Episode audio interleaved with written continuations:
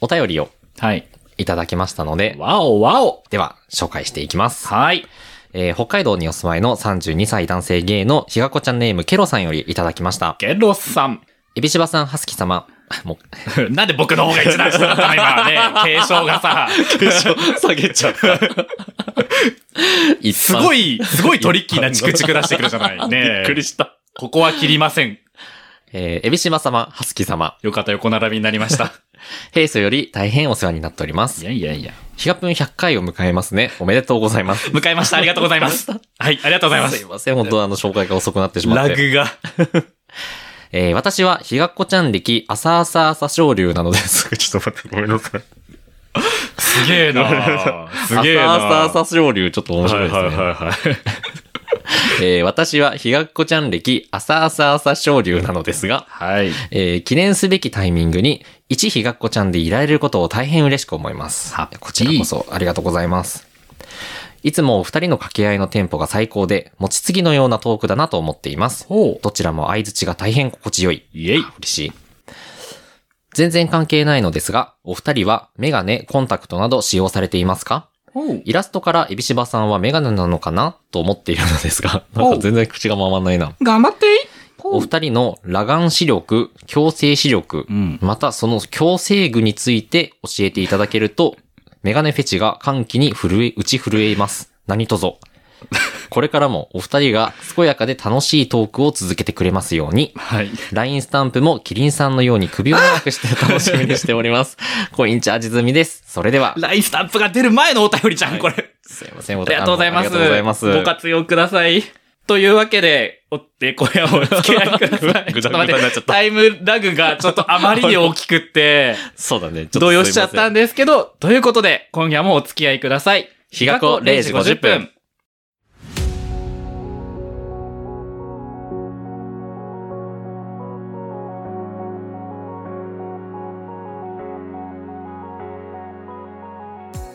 改めまして時刻は0時50分になりました毎週木曜深夜0時50分頃に配信しておりますポッドキャスト番組日がこ0時50分エビシバですせんはすきです。この番組は東京在住30代ゲイのエビシバとハスキが日がことという街の片隅からちょっとだけ夜更かししてお送りするゆるゆるさらさらゲイトークバラエティです はい。裸眼視力裸眼矯正視力、うんまたはその矯正具について教えていただけると、はい矯正メガネフェチが歓喜に打ち震えますって書いてあるんですけど僕の知ってるメガネフェチとちょっとだいぶ違う かも打ちひしがれちゃう。数値データなんだってことなのか なメガネフェチってそのさメガネかけているっていううんそのビジュアル的なものだと思ってたんですけど視力の 方でなん何がしかの喜びがあるっていうちょっと僕が知ってるのよりも何段階か変態性の高い世界があったみたいちでょっとこう、変態性を感じますね。そうエビシバはですね、うんちょっと多分右の方が低くて右がうん0.2の左が多分0.34ぐらい、おだからーまあ裸眼だとちょっと車の運転はちょっと怒られちゃうんだろうなっていう感じですか、ね、あ、じゃあ、裸眼でもまあ、生活はできる。外は歩けるけど、うんあの知人とかにはミリも気づかなくなるああ、じゃあ、でもエビシバは眼鏡をかけてても気づかないのであんまり影響がないですねあ。確かにそうですね影響ないです。 大丈夫です。あの外にいる時ろくに周りを見てないので、うんで、まあ、眼鏡かけて、まあ、大体1.0うんか、うんでも前にはだいぶ昔に測ったので1.0も出せてないかもエビシバさんはもうメガネっていうイメージが定着してる気がする、うん僕の中でそも。ううでん0.8ぐらいかな、うんき強制して0.8ぐらいなのだと思われます今日もメガネ可愛いですね。ありがとうございます、うん細縁っていうんですかね、このわかん細ない縁のメガネで。アンマメタルフレームちょでっ、とこう丸い感じのはい、ね。ウェリントンでうん。 嫌なやつ嫌なやつ、本当に。あなたの表現よりもより適切なものがありますよっていうのを 今すごいかった、今。ブロンズのメタルフレームでウェリントン型っていうんですかねウェリントンっていうんだ最近はしていますこの丸じゃなくてちょっと歪んねってんだろうな楕円でもない、ああ。ちょっと台形っぽい丸みたいなああ、確かに。やつをウェリントンと呼ぶはず、おしゃれですね。はいじゃあハスキーさんどう ぞ僕は、僕はですね、はいえっと、普段の生活は裸眼で過ごしてて、っていうのも、うん多分視力どのくらいなんだろうな。多分ね、車にはうん裸眼では乗れないぐらい。ふんふんふんふんあ、0.1か。お0.1、ー0.2ぐらいなんですよ。あ僕より悪いの乱視っていうんですかはいはいはいはい大変ちだょっとわ乱視が入っており、夜景がロマンチックになっちゃうあ、でしそうなんかょ。ぼやんとするタイプはいのはいは。いしかも、右と左でそのう、ん。乱視のこの、なんていうんですか、角度が程ち度が違うのょっと違くて、よりロマンチックになっちゃう。そのグワングワンしてるんですよ。大変。僕、メガネをあんまりつけれなくって。へーなので、普段はどっか出かけるときはコンタクトをしてるんですはいはいがはい、会社はメガネをしてる。へえ、うんなんで僕、コンタクトうん。も目が気になっちゃうんですよ、ゴロゴロしてはい。はいはい。、で、こう、集中してパソコンとか見てると、うん。あの瞬きを忘れちゃうんですよねいつも、あまあうんだからねコンタクトだと目がどうしても乾いちゃうから、はいはいはい。眼鏡でやってるんですけど、うんうんうん。あの僕顔を無意識に触る癖がめちゃめちゃあってへえ。眼鏡をしてても全然ガンガン触っちゃうんですよ眼鏡生きづらいですね。そう生きづら い生きづらいんです知らないタイプ、今までのハスキーさんからちょっと、うんあの僕こうし、知らない生きづらさの要素が出てきて びっくりしてる。 だからそのふ何眼鏡うのんそのフレ、なんていうのガガラスグラスのあの、レンズレン ズまたやっちゃった やあだなたの 言ってる表現よりも適切なものがありますよ。それはレンズと言います。嫌な やつだな本当嫌なチャット GPT み たいな嫌だなそれはレンズと言います。そう、そのレンズにペタペタペタペタ触っちゃうので、へえ。もう拭いたりやったりとかしてなやるってほる。ど。そう。他に触るものを用意すると状況が改善するかもしれません よ。うぜえ、うぜえ、よくある。GPT になんか最後、ふわっとしたって言われるやつでしょ例えば、気象に触りやすいハンカチやその他の布を用意するというアイデアがあります。 絶対やりたくない。それ以外にもお力になれることがあれば、遠慮なく質問してくださいね。すごい。GPT じゃん。ありがとうございます。一時期 GPT とめっちゃ遊んで完た全からに。ね、遊んでたもん ね。 GPT に対して BL 小説を書け ってあれこういう設定でごすかったな BL 小説を書けっていうのを延々すごかったあれと仕事中にやってた 仕事中なんだ、しかも。 まあまあ、でも、はいその視力に関しては、だから、うん、いろんな使い分けをしてますね、僕は。なるほど普段は、んあの遊ぶときメガネじゃないからね、うんうんうんうん自分はね。うんこの辺りのお話でケロさんの何がしかの喜びにつながっていればと思いますあれなんですよ、メガネ。 あるのね引き出しがそうなの。メガネトークの引き出しがまだ開いてたいいメガネ自分に合うメガネっていうのが本当に見つからなくって、売ってるメガネをねかけるとね、はいうんうんそのレンズの中に、うんその目と眉毛が全部入るんですよああーなるほどねれが嫌ではいはいはいかからないようにするメガネをこう選ぶといや難しくないだって毎回同じメガネになっちゃうハスキさんの目と眉毛の距離だと、んもうそれで眉毛がちゃんと上に出てくるフレームって、んもうそう本当ほほなんていうのかな、ねえ修正テープぐらいの幅しかない 目の上に修正テープ乗せるぐらいの幅になっちゃアうルファさんみたいなやつですねアルファさんの幅はだいぶ太いあとこうなんて鼻のさここの部 鼻当分でて鼻当てでそれは鼻当てと言います 全部修正されるそれ以外にもお力になれることがあればいつでも質問してくださいそねれをねこう調整したりとかはいして、鼻当ての調整はとても大切なことです、でそれでこう、うん適切なやつをね持ってるんだけどはいだからね、本当に限られるんです、メガネのいいやつ。だから、おしゃれでこう、いろいろメガネを持っている人がうんうん、とってもいいなって思います。そういう気持ちになることもとても自然な反応だと思いますはい。それ以外にもお力になれることがあればいつでも続い質てい問しきてくまだしょうさい。続いていきましょう。ケロさん ということでね、はい、ケロさん、本当にお便りありがとううございました。あのー、視力を知るとどういう気持ちになる のか、本当にちょっと僕ちょっとと気しにてなはる分かんないんですけど、 何かの足しになっていればありがたいです。終電間に合わなかったよございました。そしたらもうちょっと話そう。ひがぷん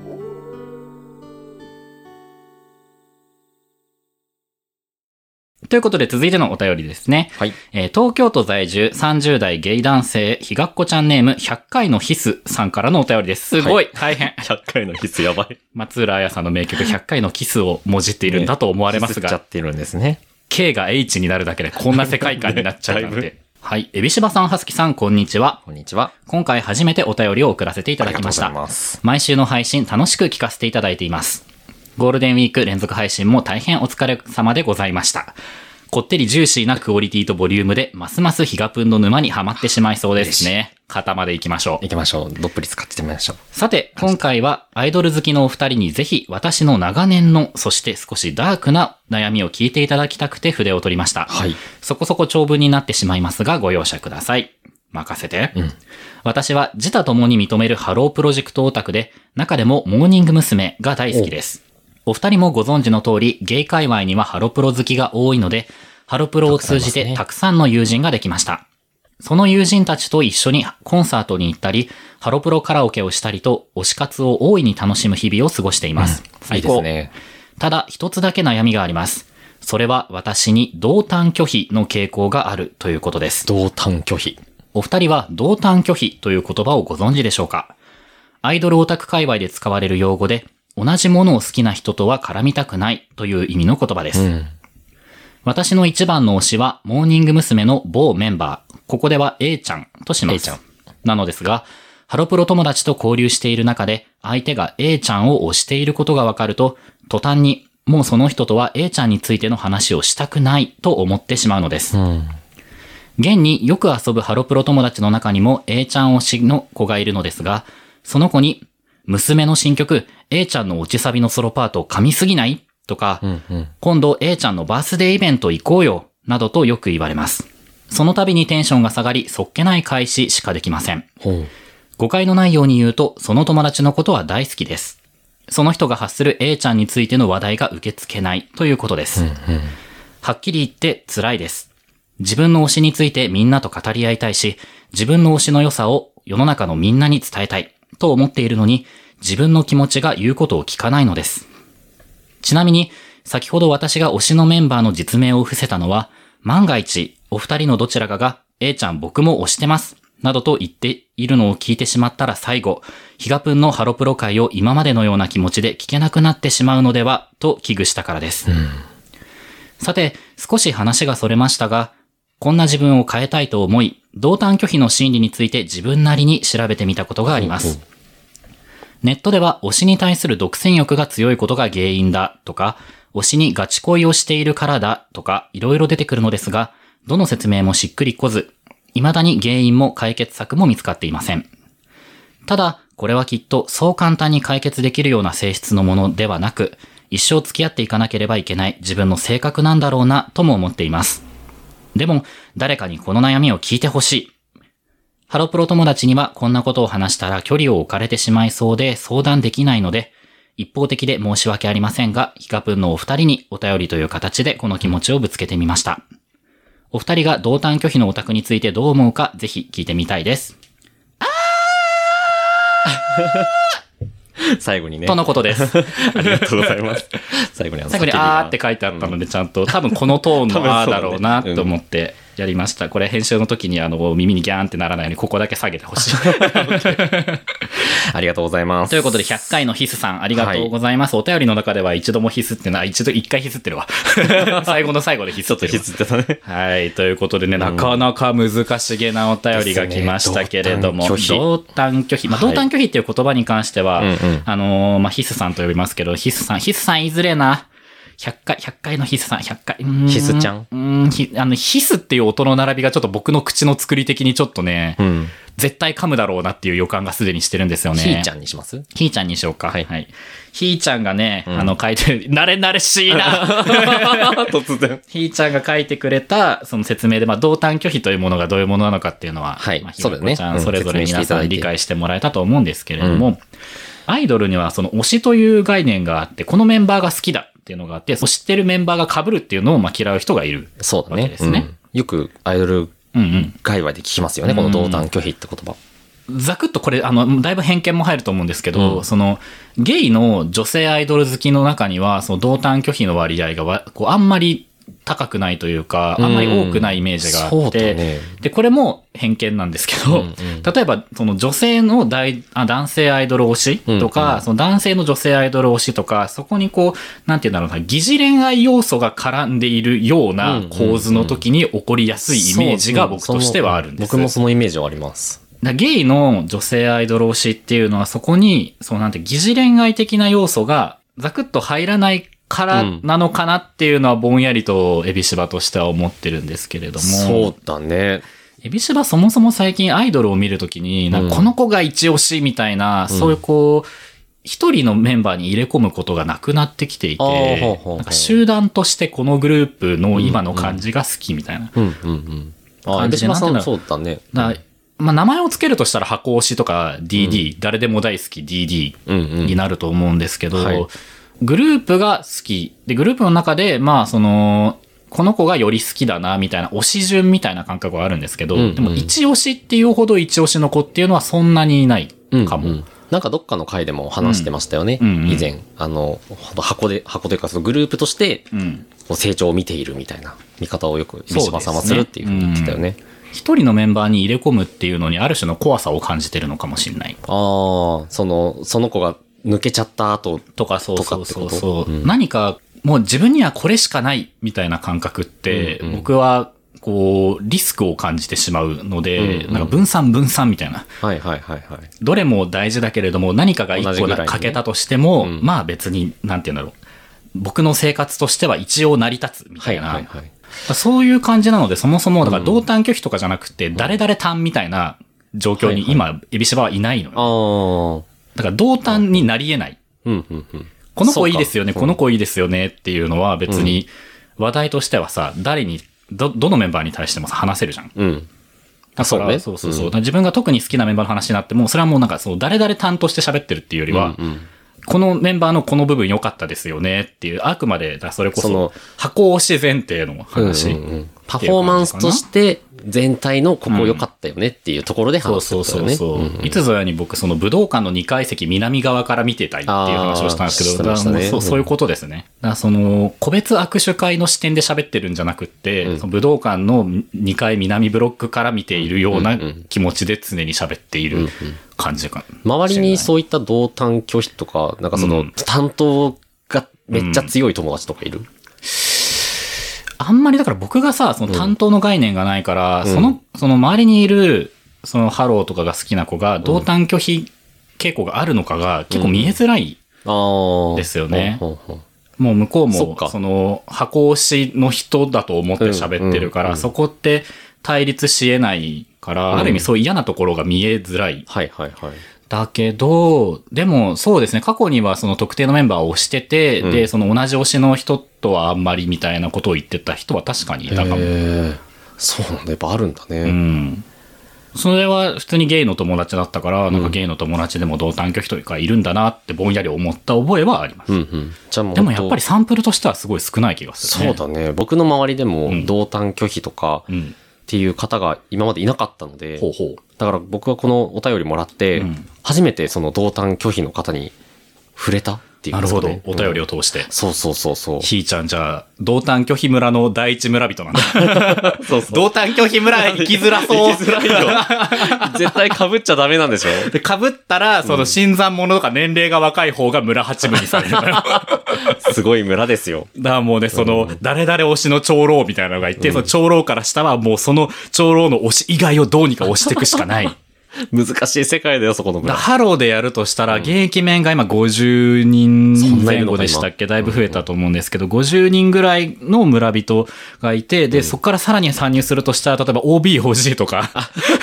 こう ね、下のね、そうそうそうそう卒業された方じゃないと。 そうそうそう、あの、つんくプロデュースの別のところ行くとか、はいそういうふうにこうはい広げないとそもそも村に入れないかも。でその、今、第一村人は発見っていうようなは感い。じだったんですよね。なるほど、なるほど。だ割とインタビューしなきゃ。僕的にうはん、衝撃ほがでかいというかう。、どういう衝撃ですそかのね。僕はどっちかというと、こう、うん同担拒否っていう、うんうん。その、こう、概念というか考えがもうなかったので、。あー感覚としててやっぱピンとこない。うん、そうだね。どっちかというと僕はこう、好きなものをシェアしたい、共有したいあみあ、でたもいそうなだよね。気持ちが強くっうんて。好きを分かってほしいの方が多分強い。そうそうだから、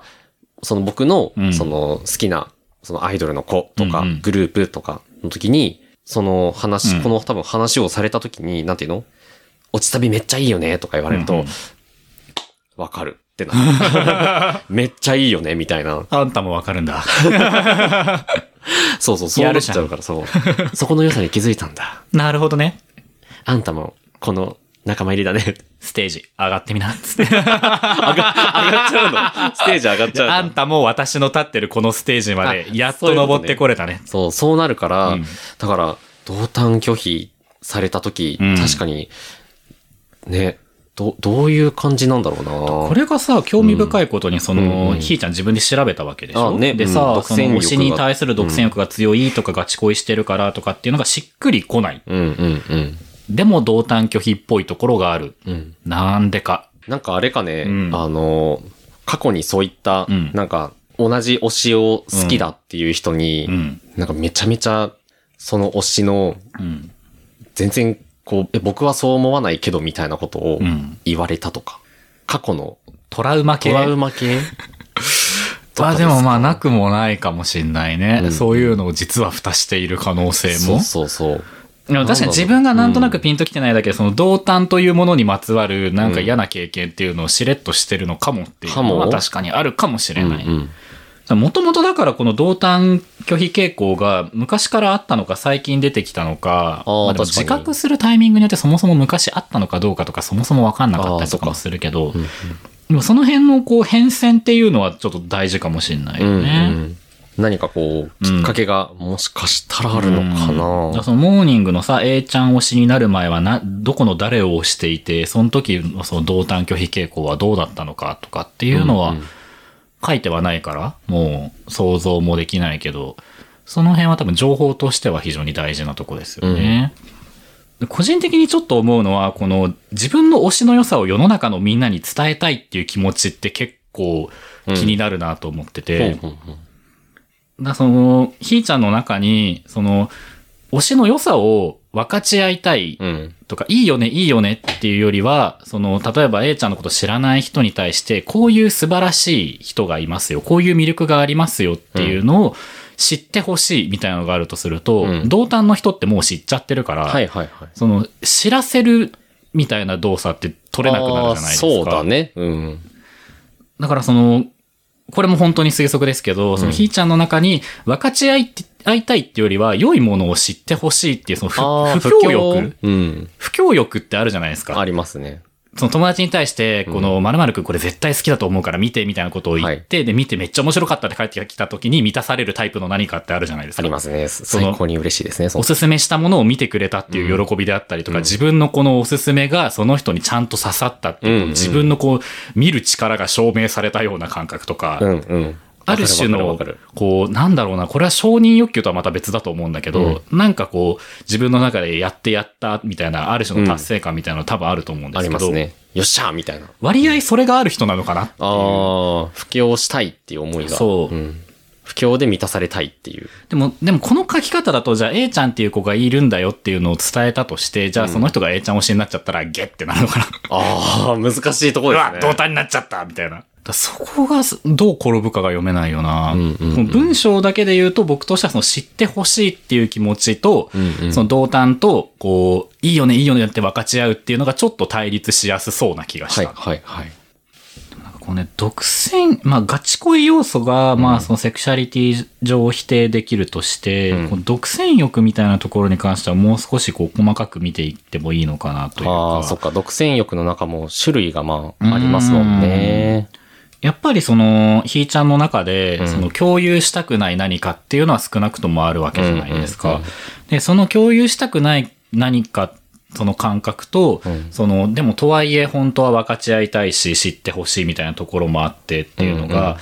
今んとこ矛盾しちゃってるけど、うんでも、それっていうのが、こう、実は同時に存在しうる、なんかその説明できる何かがあるのかもしれない。うんうんで。それが多分ひーちゃん現状見えてないし僕たちもこのお便りを通してだと、まあ、見えないわけですよね。うんうんで現状その調べてみてそのガチ恋とか独占欲とかそういうこうパリッと説明してくれるワードが出てきてでそのパリッと説明されるとこれはちょっと違うかもってなってると思うんですけど、うんうんで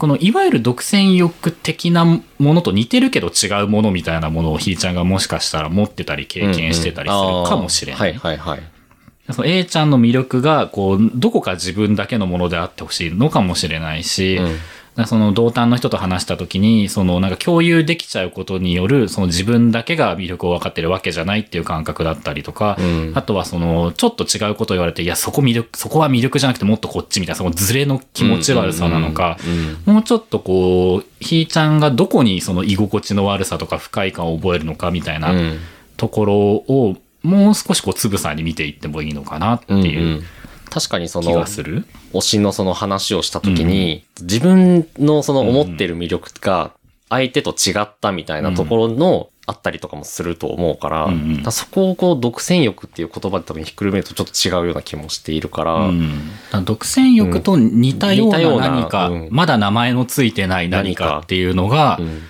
あんのかなうんみたいな感じかな、とこかれ。こう、なんていうのかな、その、うんなんかその魅力を言われた時に、うん自分がその魅力に気づいていないみたいなうんうん気持ちになっちゃ,、気持ちになっちゃうとあーか、はいはいはいちはょい。っとした恐怖心っていうんですかその情報を知らないみたいなのとかさ。あでも確かにね、うんその、例えば特定のメンバーに対してこういうエピソードがあってさ、みたいなのあそうそうそう知らなかったりすると、うん僕はそういうなんていうんですかね、その、オタが知識でマウント取るのとか、ありますね。寒って思ってるんですけど、うんでもとはいえよく聞知きまっすねてる方が魅力を分かってるような気がしちゃうみたいなのがあるから、うんなそうすると、その、同担として何かを分かち合うっていうやりとりの中に、うんそういうこう、なんて言うんだろうな、共有できちゃう怖さと、共有できない不快感と、あと自分が知らない何かを出される、うんそうのん、マウンティング要素を含んだ怖さみたいな、うんはいなんかそういう実はこう、ネガティブになり得る要素が、なんかパラパラと入っているわけだよそね。んな気がしますね。で多分、ハスキーさんとかの場合だとそういうものを上回って分かち合えるっていう、うん。こう、ポジティブなメリットの方が目立つから、多分そっちの方が、価値、あの、そうだね体験として大きいなと思うんだけど、うん共有みたいなのねもしかするとこういう、こう、共有することによって生まれうるネガティブな要素とか体験とかっていうもののインパクトがでかいのかもしれないね。うんそうだね。そうすると共有したいとか共有することによって得られる自分にとってのこういい体験みたいなのは頭で分かってても、うん何がしかそのネガティブなものの方が目立ってしまって、はい。そっちを、そのなんかリスクを踏みたくないとか、うんうんその不快なものを避けたいっていう方が勝っちゃうっそうだね。ていうのはあるかもしれない。で、その不快さとか、そのデメリットとかリスクみたいなものが、うん今僕らいくつかね、挙げたけど、そのひーちゃんにとっては何なのかっていうのはちょっとまだ見えないうんうん。けど、でもそういうのはあるかもしれないね。そうだね。そうすると、だから、その、分かち合いたいし、知ってほしいっていう、ある種、こう、頭で言ってるところと、とはいえ、それを許さない自分がいるっていう、その不快感みたいなところは、なんか同時に存在し得るかもしれない。そうだね、うんそのネガティブな方にちょっと着目うんうんして、何が自分がこう、同担拒否になっているのかっていうのを、こう、もうちょっとこう、深掘りしてみてもいいのかなとは思いますね。あと気になったのが、ほ例えば、これ今アイドルの話になってるけど、う。はいはい。他のコンテンツとかでうもん起こりうるのかな、ああね、例えば確か、に。めちゃめちゃおすすめの映画があるって言ってうんはいはいはいその映画を誰かとこう話した時に、おってなるのか、ああ、あの映画いいよねってなった時に、あ、話せないってなる。ああ、もう無理だみたいな感じになるのか、 この人もマリオの映画を好きって言っている。 私、話せない。見なかったことにしとこうみたいな。っ劇場版マリオの 話もこの人とできないってなる。てなるのかな。ならなそう。でこれがもし、その、アイドルっていうこう特有のものだったら、またちょっと興味深いかもしれない。そうね、確かに。うんだからそれこそ好きな漫画なりアニメがなりがあって、うんそのキャラとかそういう単位でも起こるのかとあーか、うんもうちょっと引いて、その作品自体で起こるのかとか、どういう対象で生じるもんなのかっていうのは確かそうにだね大事かもしれないね。そのアイドルっていうテーマの時だけっていう可能性も全然あるわけだしそね。うだねでも少なくとも僕として思うのは、うんそのなんか同担とかってやっぱりこうさ、うん。ハローの中で、そのハロータのお友達と話してるとさ、うん。遭遇してしまうリスクというか率はどうしてもまあありつますねいて回るじゃないですか。うんうん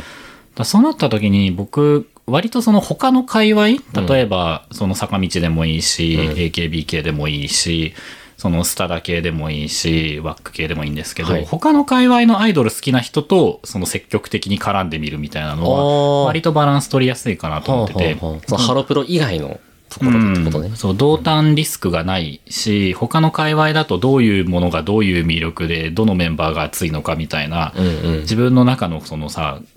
なんていうの、関心と見識をさ、広げる。で、はいはい。向こうは別にハローにそんなに関心がなければ、その同担がどうみたいなリスクをそんなに踏まずに済むかそっら、か。だからその、あえて他の界隈のうんアイドルみたいなところに目を向けてみるっていうのは、あーあんまりしんどさがなくやれることかもしれない確かにね。と思って、うんうん。だからせっかくこう、ハロータの友達とのつながりが充実しているようだから、うんなんか他の界隈にちょっと目と手を伸ばしてみるみたいなのは、あまあ、これをやったからどうなるってことではないんですけど、 でもなんかやってみると、同担拒否なんでだっていうところに目を向けない方が気づけること、パターンもあると思うんですあよー、。一旦置いといて、そう。違う世界にちょっと目を向けてみてっていうね。あえてその解決を思考しない方が気づけるパターンもあるかなっていうのをちょっと思って、うんうんうんそうすると、まあ、他の界隈のアイドルの人たち、うん好きな人たちもやっぱりゲイ界隈それぞれあるじゃないですか。そうだね。うんだ。からなんかそっちに触れてみるっていうのも一つアイデアかなっていうふうに思いました。そう、ハローの中での同担拒否っていうテーマに集中しようと思うと、やっぱり、まあ、そっちに目を向けざるを得ないんだけど、それはまあそれで置いといて、まあ現状こうだな、うん、うん。ところで、うんうん一方その頃、ワック界隈では、みたいな。うん、うん。で、そう、まあ、ちょっとどう転ぶかマジでわかんないんですけど、うんでもそういうことをやってみると、思わぬ動きが生まれるかもしれないな、って話ですね。そうですね、うん。ちょっとこう、電気ショックじゃないけど、 電気ショックではない。まあちょっと違うことをね、そうそうそうそう。違う方面に目を向けてみて、すごいな。違う方面の例えとして電気ショックをいきなり食らわせるのすごい最高だよね。ビッって ね、 この治療はこの治療であるんですけど、ちょっと別のことを試してみようと思って、 電気を流し ます。その病院には絶対に行ってはいけないと思う。脳みそにバーンってってね、ねえ危ないですよね。ちょっとお薬はお薬で出すんですけど、ちょっと、まあ、電気流しとくのもありかなと思って いビビて、ビッとね。保険も効きま すから、保険聞くならね、マッドサイエンティストなのよ、多分ね。多分。 ちょっと危ない、危ない例えをしデちゃっッドバイデイライトの世界観なのよ、それは。た。 確かに。まあ、例えばね、今更追ってみる、初代ラブライブミューズとか、おもろい っすよ。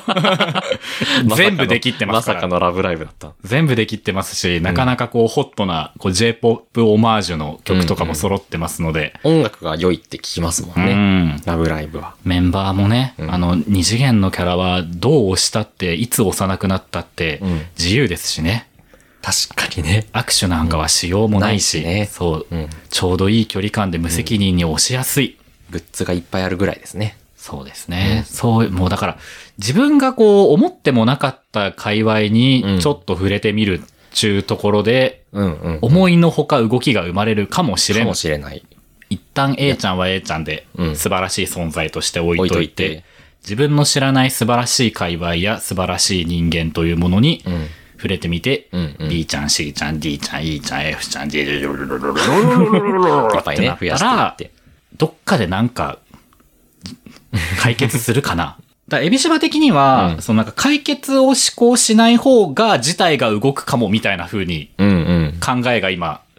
エビシバ的には動いてきている。そうだね。まあ、そのうん別の方うんに目を向けてみる、かうんつ、一旦その同担拒否のうん独占欲という他のなんか概念が、うん。もしかしたらあるかもしれないからうん、同担だってこう気づいた瞬間に自分がどういう気持ちになるのかっていうのうを、んもうちょっとこう深い階層でうん。洗い出してみるとか。そうね。してだからそれこそさっき言ってたそのアニメとかその他のコンテンツでも同じようなことが起こるのかっていうのもそうだし、起こるのかとこの感じっていうのが遡って自分の過去をつ常にあったのか、うんどのタイミングで出てきたのかとかっていうところもそうだし、うん多分分析のしようがおそらくまだあるっていうのは、そうねまあそっちはそっちでやりつつ、一方で、あなんていうか深める広作業と広げる作業を、なんか両方やるとよろしいのではっていう感じですかね。そうですねう。ん。深めて広めて。現状その A ちゃんの同担の友達となんかどうにかこうにかうまくやろうっていうのはちょっとやっぱそれをやるにはなんかちょっとこう手詰まり感が多分あると思うのでうんうんそれはそれでまあいい友達なんだと思うのでちょっとうまあ振動さとか割り切れない感じがありつつもまあ今の距離感でどうにかやれてるんだったらそこはもうステイはい。置いといてさっきハスキさんが言ってくれたその分析して自分の傾向なりパターンなりこれまでのうん。流れなりをこう深めるうん。見ていく作業と、あの、他の界隈とかに触れてみて、一旦その解決を思考しない、ちょっと無駄かもしれないことみたいなのをあえてやる、広げる作業っていうのをそうね、どっちもやっていく、うんうん。みたいなことかな。深めよう、広げよう、ヒガップン。ひーちゃんで す。ひ深ーめちゃんよう、が広げ広げちゃう、え深めよう、広げよう、ひーちゃん。はいです。かわいい。ということでね、は100い回の筆算、あの、何がしかが参考になれば、なれば何がしかが考える材料になればと思います。こんなに散漫な回もなかなかないですけど。で、その心意気よし、チンチコチンっていう。そんなに、まあ、少ないのは。あった か。QR コードをね。いやー、もうね、その先に幸せは、いぶり学校は3本までだよ。日が子0時50分。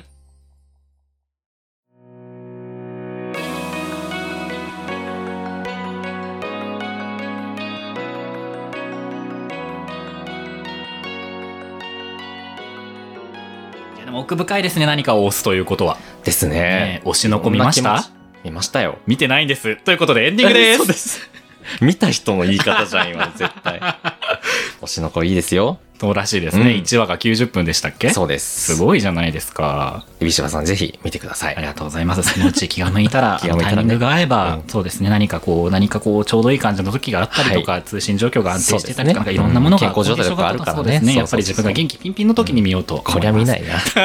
ということで、日がこれ時50分では皆様からのお便りをお待ちしております。はい二。人に聞きたいこと、相談、感想など、どしどしお寄せください。はい。ツイッター、インスタグラムもやっています。はいユーザー名はどちらもアルファベットでヒガプン、ハッシュタグひらがなでヒガプンをつけて感想ツイートもお待ちしております。はい。ヒガプン LINE 公式アカウントでは最新回のお知らせを配信しています。はい限定音源も聞けますので、ぜひ友達登録よろしくお願いします。はい詳しくは番組概要欄をご確認ください。はい番組へのレビュー、フォロー、高評価もよろしくお願いします。はい。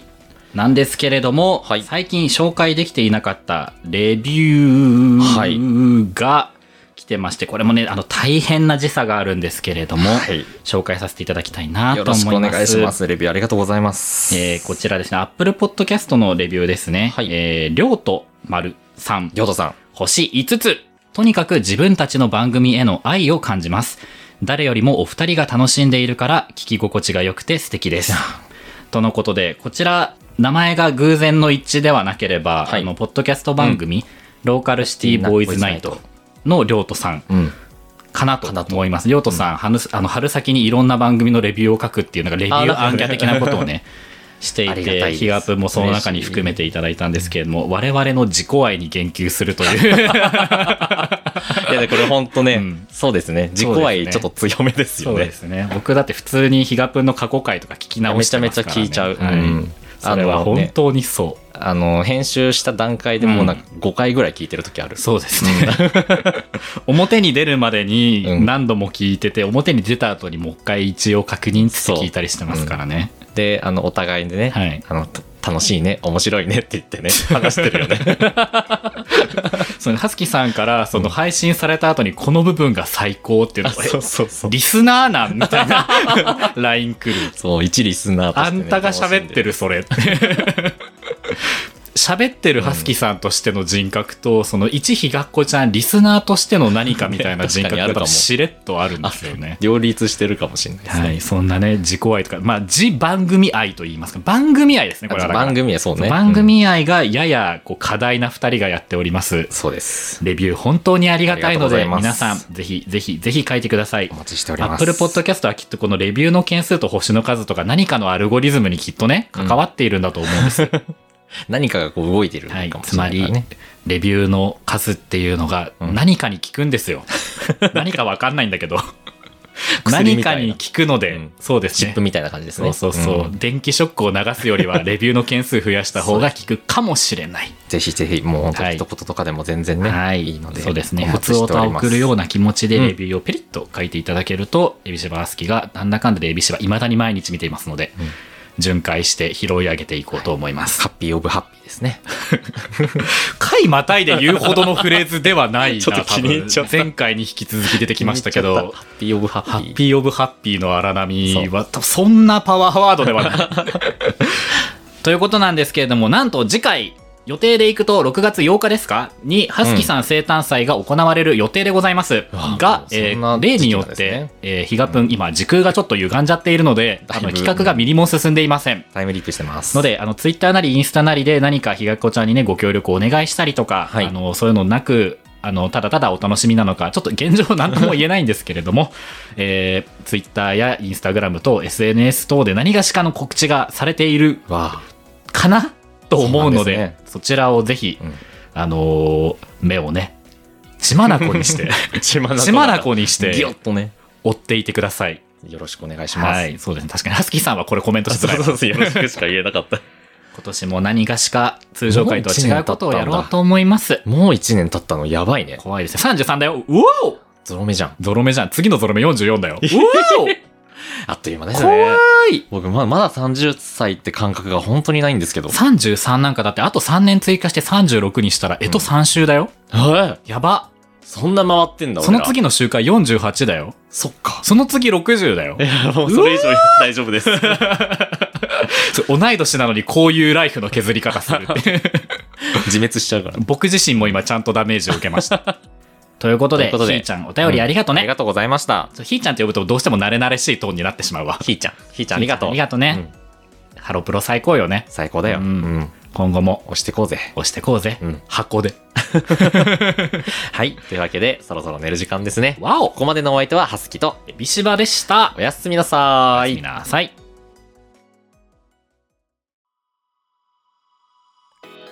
最後に皆さんにお知らせがあります。6月5日から始まるポッドキャスト共同企画30日間の新聞にヒガプンも参加させていただくことになりました。30日間の新聞とは新聞の連載コラムのように一つのテーマについて複数のポッドキャスト番組が連動し30日間リレー形式で配信を行う企画です。今回はプライド、自分のセクシュアリティに自分自身に自信を持って恥じることなく生きるをテーマに平日に1番組ずつリレー形式で全19番組が参加しますひがぷんは6月19日月曜日に配信予定です屋根裏ハンドドリップさんよりバトンを預かり翌日の喫茶ほぼ8さんへバトンをつなぎます詳細につきましては概要欄に本企画概要が書いてあるノート記事のリンクを貼っておきますので企画概要や参加される番組さんをぜひご確認くださいそれともう一つ、はすきからお知らせです。ポッドキャスト番組、グリーンルームダイアログ、ハッシュタグ G ログさんに、はすきがなんと7月ゲストとして出演することとなりました。グリーンルームダイアログは、パーソナリティのてつさんが、ゲストのポッドキャスターさんの楽屋を訪れ、番組の裏話や語られていない魅力、そして、ポッドキャスターの意外な一面から素敵な横顔まで、ゲストのたくさんの魅力を引き出してくれる番組です。毎月10日、20日、30日のゼロの月日の配信で、およそ3回に分けて同ゲストがお話ししています。今回の出演にあたり、G ログさんの方でお便りも募集しています。ハスキに聞いてみたい質問や気になっていること、一問一答、何でも OK です。締め切りは6月12日月曜日までとなっています。概要欄に詳細やお便りフォームのリンクを記載しておりますので、ぜひぜひお便りをお待ちしています。それではまた次回の配信でおやすみなさーい。